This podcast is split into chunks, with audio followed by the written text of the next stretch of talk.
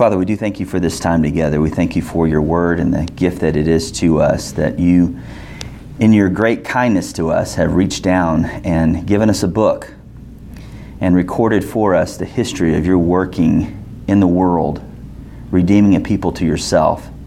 And as we look at this next passage this morning, we pray that you would be in us and among us, giving us wisdom. Your Holy Spirit, we pray, will continue to use your word effectively on our own hearts, that we be transformed from glory to glory, as Paul says, into the image of Jesus. We pray that we would be encouraged not just in the sanctifying work that you're doing in our hearts, but also in the effectiveness of the gospel in the world around us, and that we would boldly be a part of that as you move in us, as you give us wisdom and knowledge from your word in our discussions this morning and at other times. Be with us, we pray. Help this time to be edifying to us and glorifying to Christ. It's in His name that we pray. Amen. We're in Acts chapter 18, and I know I uh, mentioned last week I was thinking about doing a kind of a, a pullback from the book, an apologetics kind of thing. I got to think about that more. I may wait and do that whenever we have a break. When we're done with Acts, we usually take several weeks where we do kind of topical things. I may wait and do that. I, I just want to keep going, uh, I think, through Acts. So right now we're in Acts 18. Um, by way of review, we went through Paul's preaching on Mars Hill. How long was Paul in Athens? Do you remember? How long was he there? Was it a matter of weeks, months, years? Weeks. weeks. Pretty short time about three, four weeks, most people estimate. Spends like, what, 19 verses on this three week adventure. He spends a year and a half in Corinth, and we have fewer verses. Luke is just not, I mean, the, the, the focus that he has in his history is not time sensitive. it's not uh, proportionate to the amount of time that Paul spends in a place. He's looking at primarily how are these churches started and significant events that Paul goes through. They're typical of his journeys um, and that are edifying to the body. So we're seeing here just i don't know i, I kind of maybe maybe i miscounted about 18 17 18 19 verses with with uh, with corinth it's less than the time in athens but, uh, but here we are. All right. During this time that Luke records this morning, we know from the letters of Paul that Paul is experiencing some intense controversy in the Corinthian church. Luke doesn't mention any of that. We don't see any of the internal struggles from Luke's history. It's all what's going on externally, we'll, and we'll get to some of that uh, today. Um, the letters were written in Paul's third missionary journey. This is recording stuff in the second missionary journey, but what's amazing is that there's a lot of corroborative evidence between Luke and Paul about what's going on. We'll talk about some of that when we get into it. Corinth.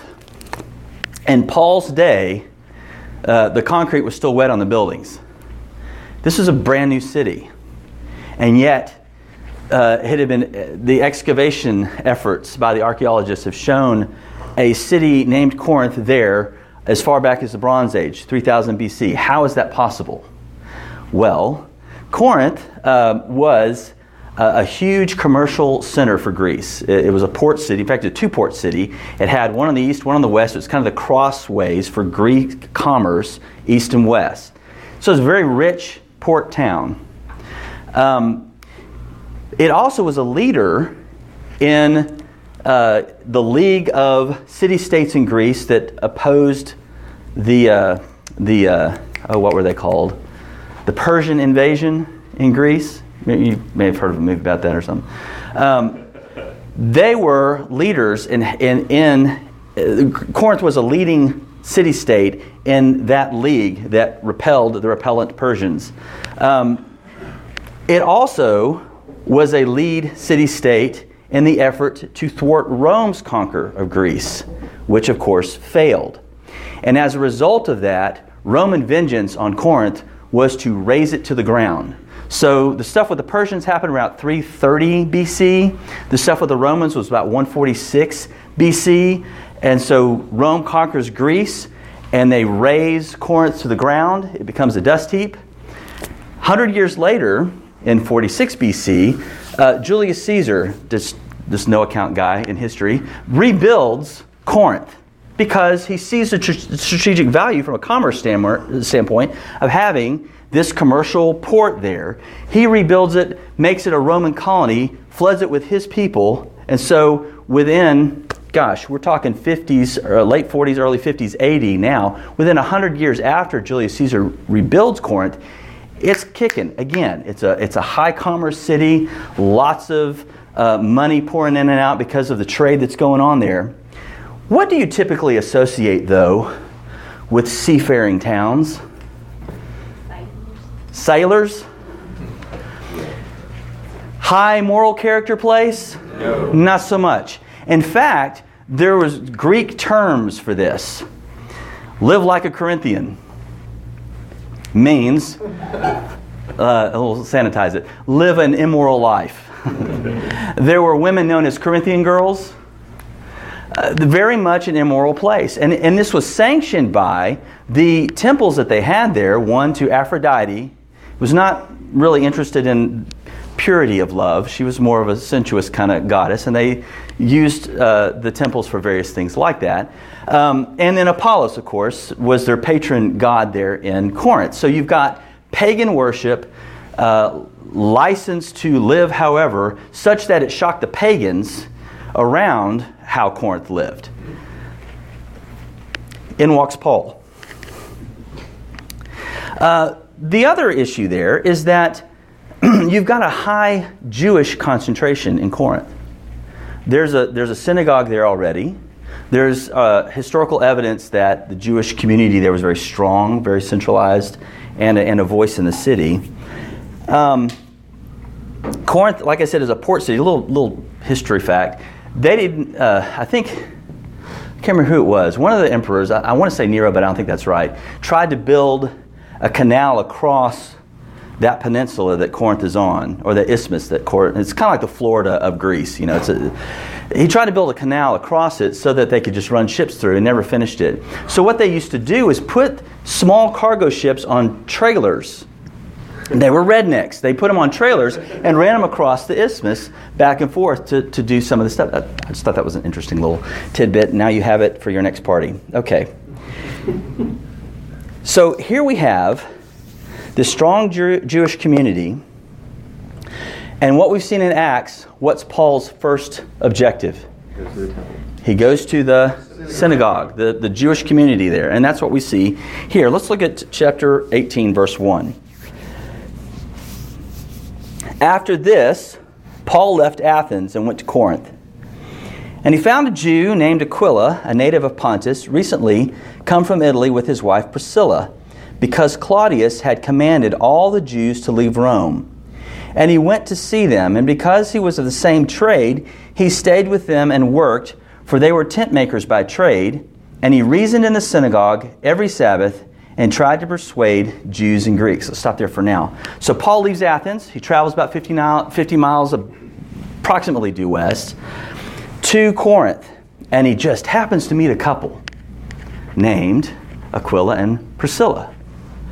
What do we know about them? Do you, have we heard of? Yes, they did.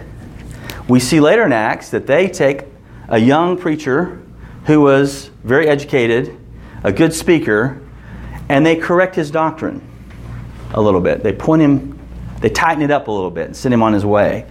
They're very involved in church life, and they have a, a great ministry of, of uh, discipling uh, some people. And we see them always being mentioned together by Luke and Paul. Here, Luke uses the informal Priscilla, very, you know, uh, pet name.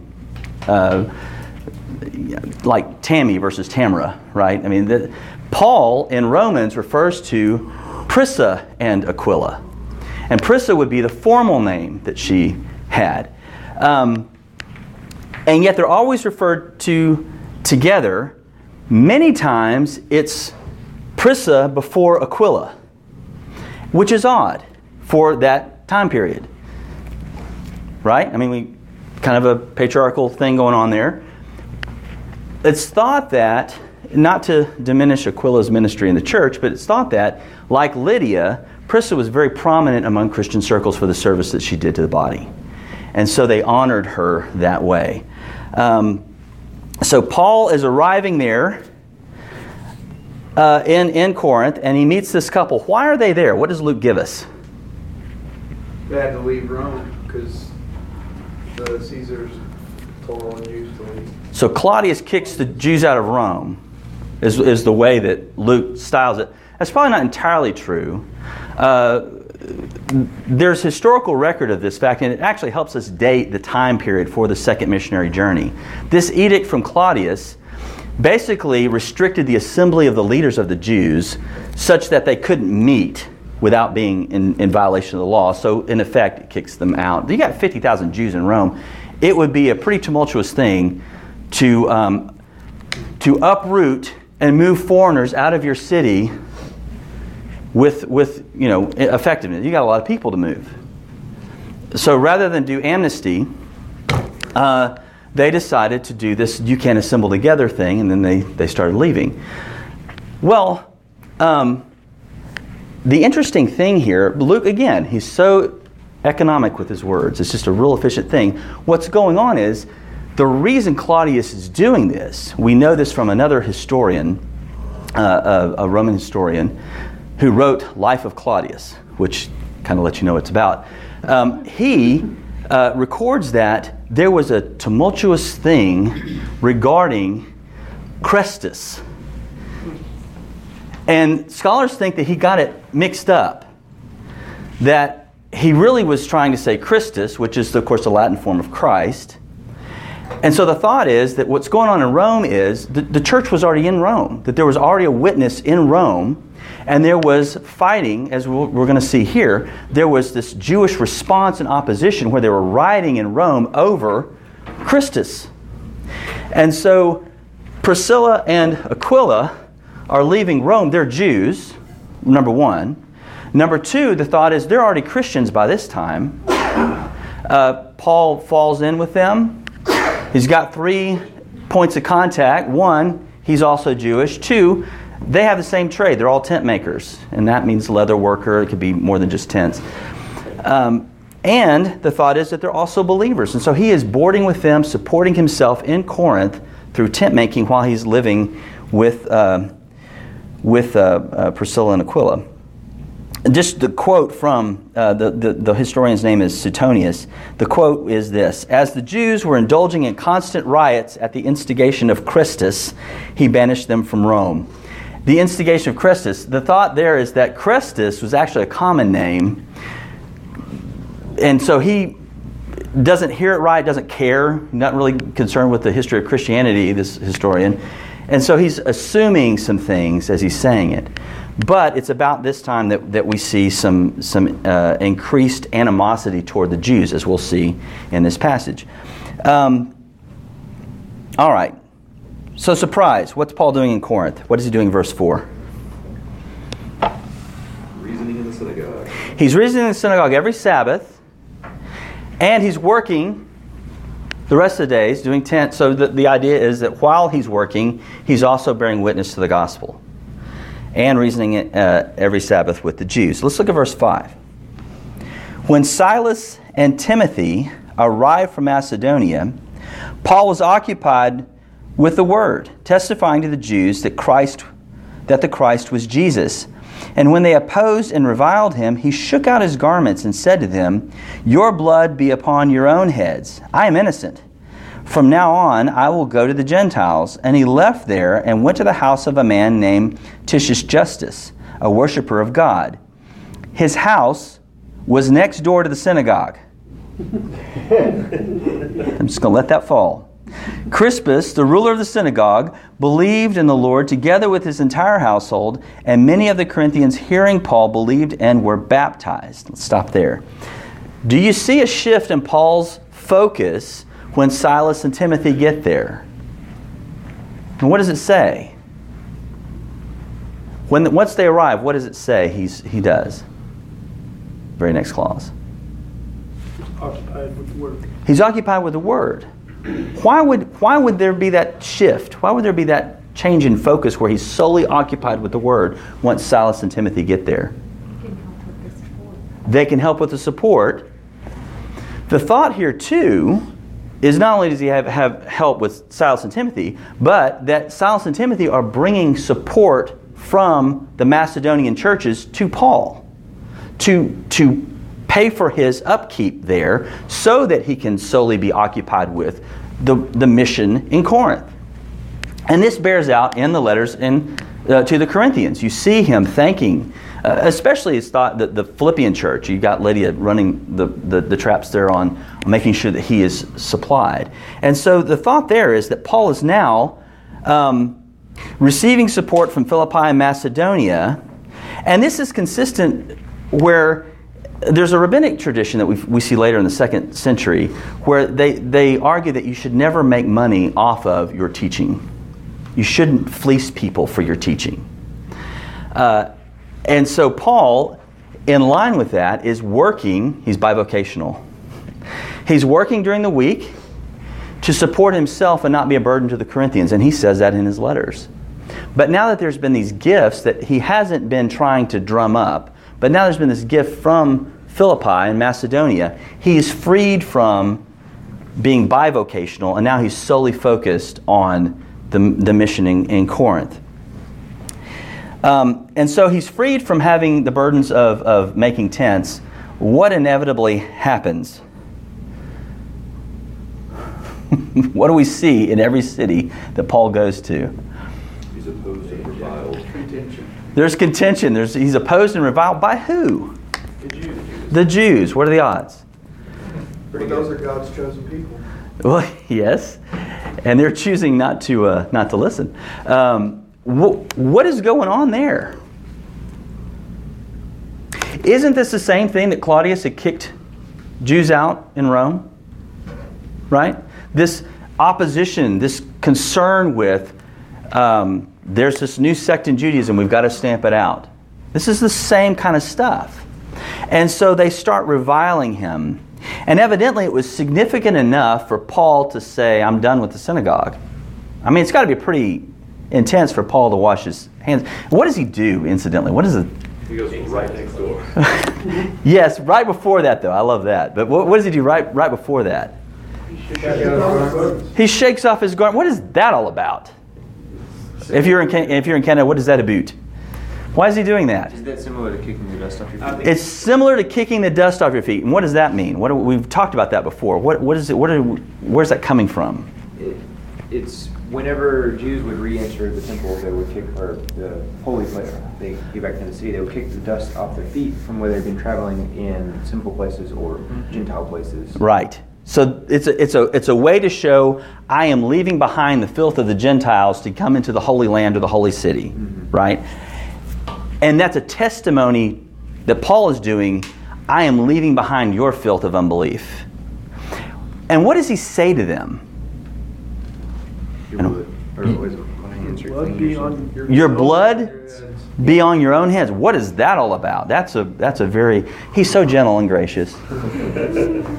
Seeker sensitive. He's seeker sensitive. That's right. He's been preaching Jesus to them. And Right. So, you know, on, in Athens, he had said, you know, God at various times had overlooked things, now calls all men to repentance. Okay. And so he's preaching, you know, well, you've heard the, the message, it's on you now. Right. Where's he pulling that from? Isn't it the same thing that Jesus said about shake the dust off your feet? Ah. There is also Old Testament warrant for this as well, isn't there? Do you remember um, in your in your daily reading as you work through the Bible in a year, uh, Ezekiel, where Ezekiel is given this vision of a watchman on the tower, and he says, uh, God says to Ezekiel, "You're a watchman for me, and if you see a warning, and you don't blow a trumpet, what happens to the people is on your head." But if you see a warning and blow a trumpet, what happens to the people who don't listen to the warning is on their head. This is the mindset in which Paul is doing. This is how he approaches. I, all I got to do is be faithful. I can't, I can't flip a switch. I can't make outcomes happen. I'm not going to buy their gas in some, in some way that they, you know, come to, to, to, to faith because I'm just overwhelming them with a bunch of works that have no relationship to the gospel. I'm telling the truth.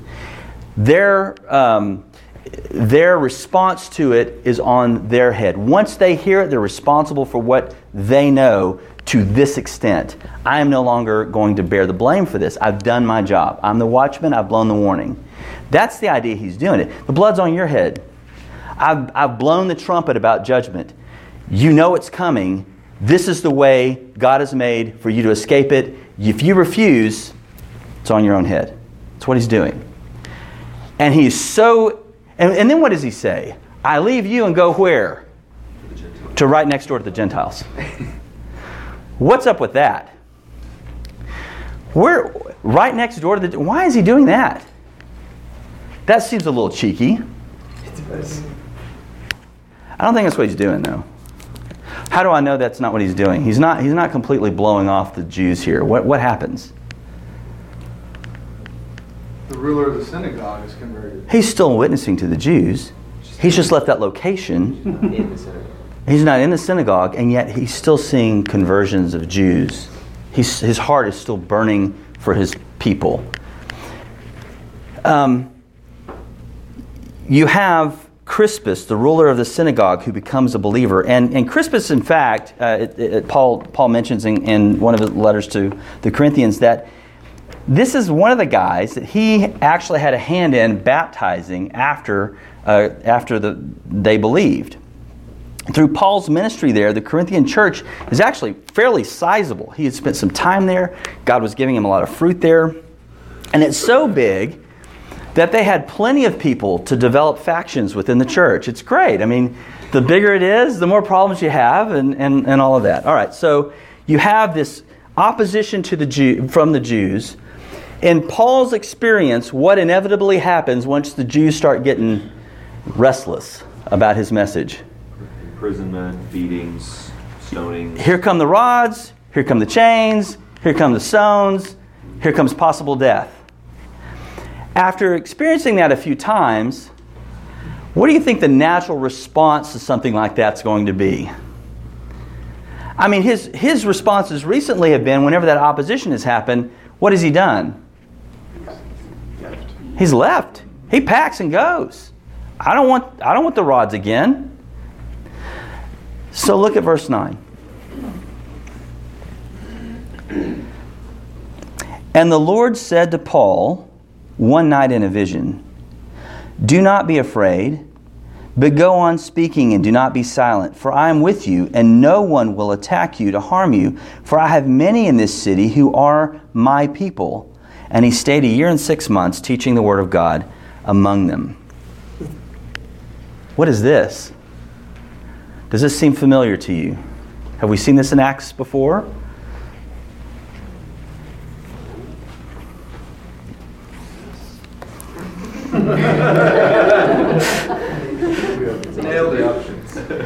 You know, you pretty much covered it there. Appreciate your definitive answer. This is very similar to what we, we, we have seen it a little bit before, where the Holy Spirit or, or an angel or Jesus himself appears to a person in Acts to encourage them, to commission them. Uh, we've seen it certainly with the Damascus experience with Paul. We'll see it again. Uh, we'll see uh, Paul being visited uh, by uh, an angel and by Christ later on.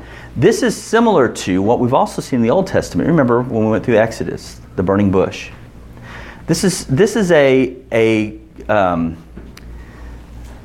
commission type setting, scenery. The language is even fear not. Do this mission, assuring the success of the mission, assuring that uh, God's presence will be with him. Though that kind of stuff is, is replete in the Old Testament when you see the calling of prophets. Um, and you have it here. He's encouraging Paul to stay in Corinth. Don't run. Why? Why would he do that?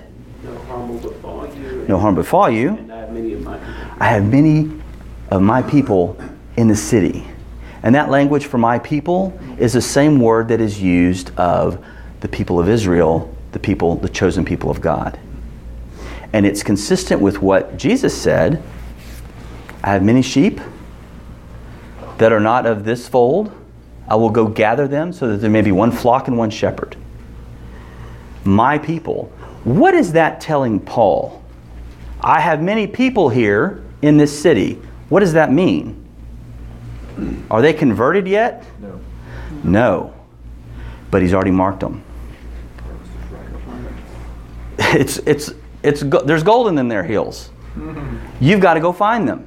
They're there. Go find them. Don't be scared about the stuff that's going to happen that may happen to you. I'm going to protect you because I need you to go find my people, to bring my people in so there be one flock and one shepherd. What does that do for a man who fears beating, stoning, and imprisonment? That's great confidence. God is sovereign. Christ is king.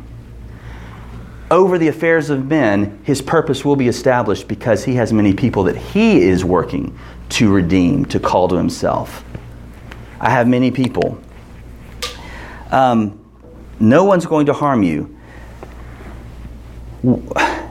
His mission would bear abundant fruit. He would not be harmed. So Paul is confident and remains there for 18 months. In fact, we'll see that the next five years, Paul's missionary journeys, such as they are, really revolve around solidifying the witness in Corinth and sending people out from there, and in Ephesus. So you've got Ephesus to the east and Corinth to the west, the church moving out, and Paul is working to inaugurate and consolidate those missionary efforts in those two cities.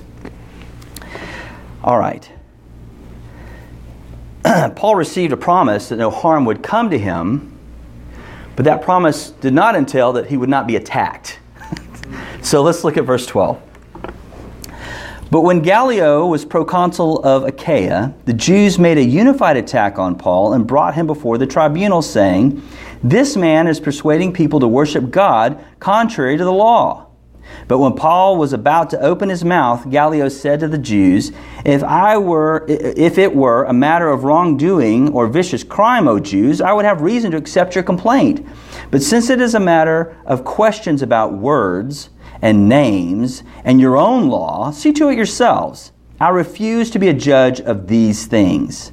And he drove them from the tribunal. And they all seized Sosthenes, the ruler of the synagogue, and beat him in front of the tribunal. But Gallio paid no attention to any of this. Don't be afraid. What's going on here? What is the charge that the Jews bring against Paul? He was the ruler. But when he becomes a believer, you have to uh, you have to replace them with somebody who's not because they have this thing going on. It's kind of a undermines the whole animus uh, animosity against uh, uh, Paul. So you have this charge by the Jews. What's the charge? He's persuading people against the law. Against the law. Which law? Jewish law. It's not Roman law. There is no there is no law in Rome that says that an established religion like Judaism uh, is, is, is not allowed to flourish. The law was against foreign cults proselytizing Roman citizens, not against established. I mean, they had, they had a synagogue in the place. I mean, that was not against the law. So by saying this, what is Gallio saying? Incidentally, just Gallio. Reputed to be a very charming guy, kind of a mover and shaker. He had a year term as, as proconsul, the judge over Corinth. He was the son of a man named Seneca. That name sound familiar? Seneca, Roman, uh, what's that? the Hunger Games. No. Oh my gosh. No. Um, in reality, Seneca was a, a, a rhetorician, a, an attorney at the time. Also had a son named Seneca who was a philosopher, who was the brother of Gallio. And so you, his brother wrote about Gallio. You wanted me to charm her? That's my brother. I mean, he, he he's judge over. He's a mover and shaker, a very prominent man in Rome in the in the judiciary uh, in in Roman politics. So he serves this year long stint in Corinth, and the charge is Paul's preaching about things that are against the law. Did Gallio see it this way? No. What does he say? It's your own problem. It's your own problem. Why? What is he what is he using as a basis to say it's your own problem? We're not talking about laws you broke, we're talking about names and ideas. Words, names, and the, and your law, right? Words, some scholars think he's referring to their debate over scripture. Names, some scholars think he's debating uh, that they're debating uh, or he's referring to Christ as Messiah or Jesus as Messiah. Uh, your law referring to the Torah. So these are the things that we've seen Paul arguing with the Jews before from Isaiah 53 and, and, and other places. So he says, This is Jewish stuff. It ain't my jurisdiction. I ain't messing with it. I don't have time for this. Right? And he was allowed to do that, by the way. If he didn't see a direct violation of Roman law, as a proconsul, he could give it the boot. And that's what he does here. And he does it kind of a terse way. It's a snubbing way to these Jews who are bringing, uh, bringing a, a charge against Paul. Incidentally, does Paul get to make a defense? He doesn't need to. He doesn't need to. One of the axioms of the legal profession when the judge is making your argument, shut up. And that's what Paul is doing. He's letting Gallio make this argument. Now, I don't think we should say from this that Gallio is necessarily pro Paul. He just anti Jew. So he just kind of get out of here. Uh, he, it doesn't pique his interest. This is a Jewish affair. So what's, what's happening next? Now, is it the Jews who are beating Sosthenes? No. That's not the thought. They all see. They all see Sosthenes. Well, that would be funny. They all? I think they all, most the scholars I read said that it's the Greek. The, the idea is that this trial of Paul is out in the open. It's not in, in a building secluded, it's not on the fourth floor. It's out in the open in the, in the square. And so, what's going on here is, is the carryover. Claudius just kicked the Jews out of Rome for this kind of debate. And the thought is that Greeks around, or the Roman citizens around this trial, seeing this, are incensed by it. You're not bringing that mess to Corinth, is kind of the idea. And so they take the guy who brings the charge, trying to make it a Roman affair when it's an internal Jewish dispute, and they beat the mess out of him. And where do they do it? Right. In front of Gallio. And what does he do? Nothing. He's eating hot wings. He doesn't care. he turns a blind eye to this. It's interesting that, I mean, you would think that since Paul is the one being brought before, that they would, that they would beat him or come against him. That's why I think it's the Greeks and not the But Jews. He's still protected. Right. He- Right. he- he- He's not harmed.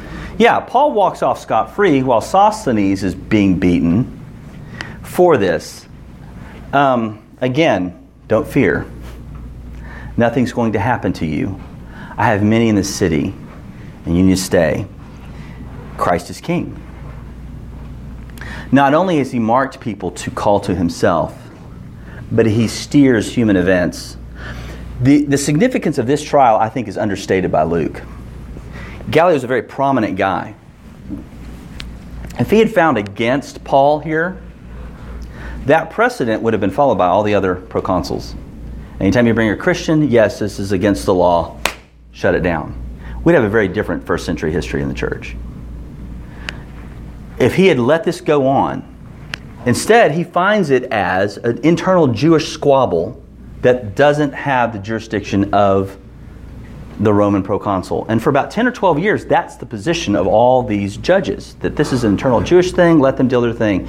Until you have an imperial policy that switches, it does a complete reversal on this, and then they become enemies of the state. Yeah. Think uh, Galileo, Galileo knew that Paul was a Roman citizen also. Maybe. We're not given that, but, but maybe. Um, I would just know no way to know. It, but I mean, the, the fact that he's in front of a tribunal sends to lean, I mean, he has the right to, to be heard. Um, and since he didn't need to be heard, Galileo, uh, Galileo, Galileo had already made his, I'm, I'm, uh, had, had already made his decision. He didn't give him the opportunity to defend himself because it wouldn't hurt him not to. Pleading the fifth in this case was a good idea. Um, but uh, you have a precedent set that they followed for, for about a decade, 12 years or so, and then that's when you know there's a flip uh, from from the top down. Yes. I have a question. Uh huh. Well, if Sosthenes is Crispus, same guy. No, no, different guy. Crispus was a believer. He You was. said Crispus was the ruler of the synagogue that wa- believed in the Lord, and then he changed his name to Sosthenes. No, no, no. Crispus was a believer. He got kicked out of the synagogue because he became a believer. Yeah. And then The Sos. Well, yes, he was the ruler of the And then they synagogue, got a new and they got a new. Oh, okay. There was a change in management because oh, they didn't. change in name, like when when Saul was Paul. No, no, no, no. Okay. It- although Sosthenes is, some scholars debate that Sosthenes is the guy that um, that was the fellow writer of Romans. There's some speculation that he may be the same guy that he, later he became. I guess beat some sense into. I don't know, but he became a believer later on and and was writing with Paul uh, the book of Romans. I, that's speculation. I don't know if that's you know that's a fairly common name, but just throw that out there. Um, all right, what can we pull from this at 10:07? Christ is king. He told Paul he would not be harmed, and in this instance, he protects not only Paul, but the fledgling church as these matters are brought before Roman authorities. Think about how difficult it would be for Paul to carry on his mission if Gallio had said, Yeah, this is a breach of the law. He'd be shut down. We would have a different history. But it's God who turns the course of the king, the heart of the king, like, like a waterway. And he orchestrates these things and sets the precedent, giving them a decade of relative open door policy to preach the gospel wherever they go. Because this is a Jewish thing. We're not going to deal with this from, from a Roman standpoint. What does that tell you about today? As the hostilities increase, is he no longer king? God's still king. Yep. Yes, um, coming from a uh, evangelistic background myself, um, one thing I we one should have it deep in their hearts is the one promise that we do have. We have our salvation. We have the grace of God that we are guaranteed heaven. You know what on earth? What arrow can smite us? What do we fear? What do we fear? Yeah. Life, death, angels, demons, height, depth. Yeah, because Paul goes through all of that in Romans. If death, if death is the uh, gateway to heaven for a Christian, Mm. what are we to fear? What are we to be afraid of? Hostility? Uh, Whit, uh, was it George Whitefield what once said, I look forward, I don't consider it a good sermon until a tomato gets thrown at me." Right.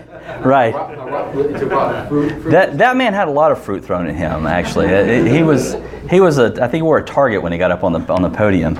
It- you're right. I mean, it's it is a um, it is a, a thing that, that that we struggle with as humans, not wanting to be reviled and marginalized and and harmed physically, and we're looking at an increased hostility in our culture. It, this is nothing new. I mean, we've gone from Pilate looking at Jesus saying, What is truth? to coming all the way back around to Foucault and all the postmodern guys, What is truth?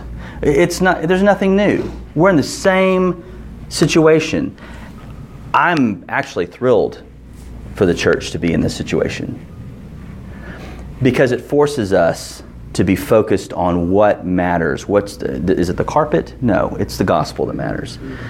Is it, uh, you know, the, the budget of the North American Mission Board, or is it the gospel that matters? I mean, all of these things that we tend to be distracted over. And here we have increased pressure from all sides that I think focus, focuses, focuses us uh, on the gospel and what matters. And I'm thankful for that. And, and again, as we see this increased stuff, remember Christ is king.